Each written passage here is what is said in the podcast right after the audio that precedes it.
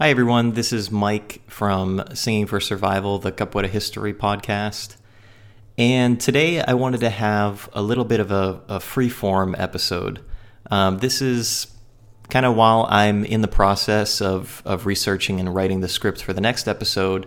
Um, I just had some thoughts after going to a recent event that I wanted to uh, to share and kind of bring up a slightly different topic when it comes to history and how we think about things. So a couple of weekends ago, I was down in in LA at the Capoeira Batuque Formatura, uh, which was really one of the the first big events I've been to since the um, since the pandemic, and it it really reminded me a lot about what I love about capoeira and what I love about going to events, especially events when people are uh, graduating at higher levels, um, because it it tends to be a slightly different environment than most events. At this particular event, there were several people getting very high uh, high rank graduations. There were a few mestre cords and a few contra-mestre cords, and usually when that happens, uh, you get a lot of stories from people. Um, a lot of these events, people take the opportunity or are given the space to share a little bit about themselves, a little bit about what capoeira was to them, how they got started, how different people are important to them. Um, and this was one of those events. And since there were so many people, we spent a lot of time just talking uh, and and hearing people's stories. And I think that's one of the things that I really miss the most about uh, about being shut down for the past year and a half or however long is is we don't really get that that personal interaction in capoeira right now. Online training has been great. There's been a lot of um, a lot of forums that have happened as well, where people will talk about different aspects of capoeira, about history, about music, uh, about issues within capoeira and the way things are changing. But it still is kind of a different interaction than we get from something like an event, where people are really talking about um, their their own personal stories it feels a lot different, especially when we're in person talking and listening. And I think when when we are trying to be students of history in capoeira, it's important to still value those kind of interactions. Uh, maybe not exactly the same, but on a similar level as to the history that we study. So we spend a lot of time reading, uh, you know, researching, learning about things that happened in the past, important figures in the past. Here in this podcast, we've talked about Besouro and Zumbi and uh, Manduca da Praia and people like that. Um, but I think it's also important to remember that we are living in Capoeira history right now.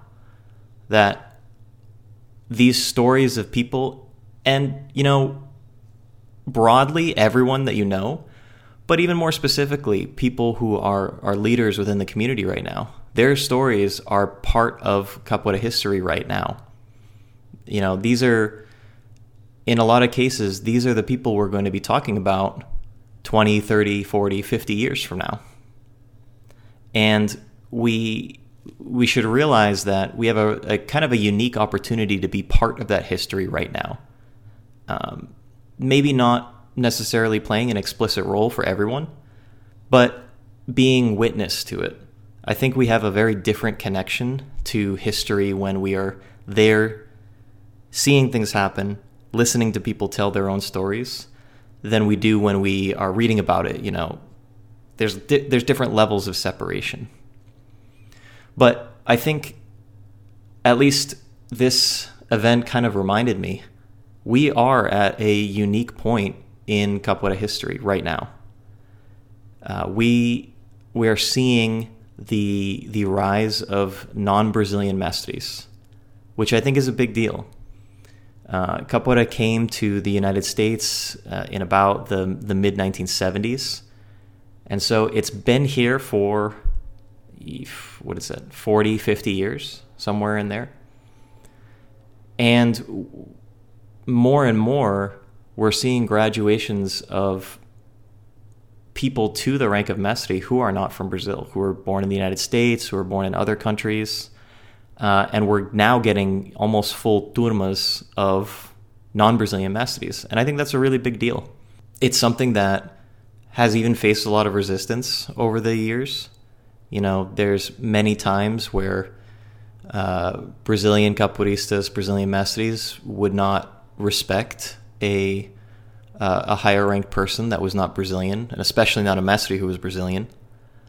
So, I think the fact that a lot of people are coming to, around to that is a really big deal. Going to events of everyone knows is important. I think people are taught for different reasons that events are important to go out and meet people, to go challenge yourself, to be in different rodas, to learn from different people. But I think we also need to include in that that really hearing people's stories is super important for these things. It it gives you a different outlook on the kinds of things that are happening in Capoeira, the ways we can reach people in Capoeira, and really how the the history of the art is is going. Where where is the trajectory of Capoeira inside and outside of Brazil right now? I think you can learn a lot about that by sitting with people and talking with them about where they came from, where they're at now, and where they see themselves going in the art. And I don't think we necessarily even have to do anything special to to get that and to be a part of it. Um, all that's really required is that you show up and try to listen. You can ask people questions. Um, people will volunteer their stories if you let them. So I think it's just something that kind of I, I really got thinking about on my drive back from LA this weekend. Something else kind of alongside that is while, you know, we have the new history of capoeira forming now that we should pay attention to. There's also the the old not the old history, but the old guard of capoeira that is still doing stuff now. They're not static historical objects like other people that we study, like people like Mestre Pastinha, Mestre Bimba. Um, and the reason I'm saying this is uh, at this event, uh, one of the one of the invited guests was Mestre Boa Gente, who is uh, an older an older Mestre. He's he's from the Mestre Pastinha lineage. Uh, and I, would say he's he's kind of uh, up there with say Mestre João Grande as part of like the old guard of Capoeira Angola. And what what I was really struck by in the event was the the way he was teaching and the way he was talking about things. So Mestre Boa Gente taught a, a workshop on one of the days that I was there, and then into the subsequent days, he would talk about you know his thoughts about the event, his thoughts about the graduations and the people that were there. Um, and in teaching his class, he was using some methods of particularly particularly of of warm up and some of the basic movement stuff that I view as fairly modern. Things like uh, shin boxing that have come kind of into a little bit more popularity over the last few years. Uh, and that was kind of striking to me because a lot of times I, I view some of the old guard, the older mestres, as kind of static in their ways. And I think sometimes we think of, of older people in general that way. But to see him use what in my eyes are more modern methods kind of reminded me that these are still, you know, living dynamic people. They're still learning, uh, and that was that was kind of a a wake up call for me that these aren't people we can treat as historical. They're still doing stuff. They're still changing, uh, and we kind of have to treat them that way when we when we learn about them uh, and the way that that we respect them and and interact with them. In addition, it was very refreshing to hear him talk about uh, some of the issues of uh, of Brazilian capoeiristas and Brazilian mestres not uh, not accepting non-Brazilian mestres, kind of like how was what I was talking about before. And and he came to us with with the view that you know the people that were graduating, who are people that I also respect very much, are are folks that that can do things and know things that plenty of Brazilian mestres can't do or know. And they are just as much uh, mestres of capoeira as any others that he knows. And I think that's I think it's really important for the for the older guard to come forward and say things like this because people like like him have a lot of influence over the broader capoeira community and you know people will take his lead when it comes to the way that they look at at people at mestres at instructors from other places so i was i was really inspired by this um, and it, it kind of gave me a very hopeful outlook on on the capoeira community and the kind of the culture and the views of where of where things are going right now. Um, I know it's sometimes hard to be hopeful when when we've gone through difficult periods of time, but something like this was was really inspiring to me. Uh, I was thinking a lot about this on the on the drive back. So, I guess all of what I'm saying, and I'm rambling a little bit. I'm just trying to get my my thoughts down, recorded. Um, is that Capoeira history is very much alive, dynamic, and changing right now. Capoeira is very young. I mean, it's been less than 100 years that it's been legalized and really formalized uh, if we look back to Mestre Bimba's academy. And so things are changing often very quickly. And we are in a very unique opportunity here to be a part of that change and a part of that history.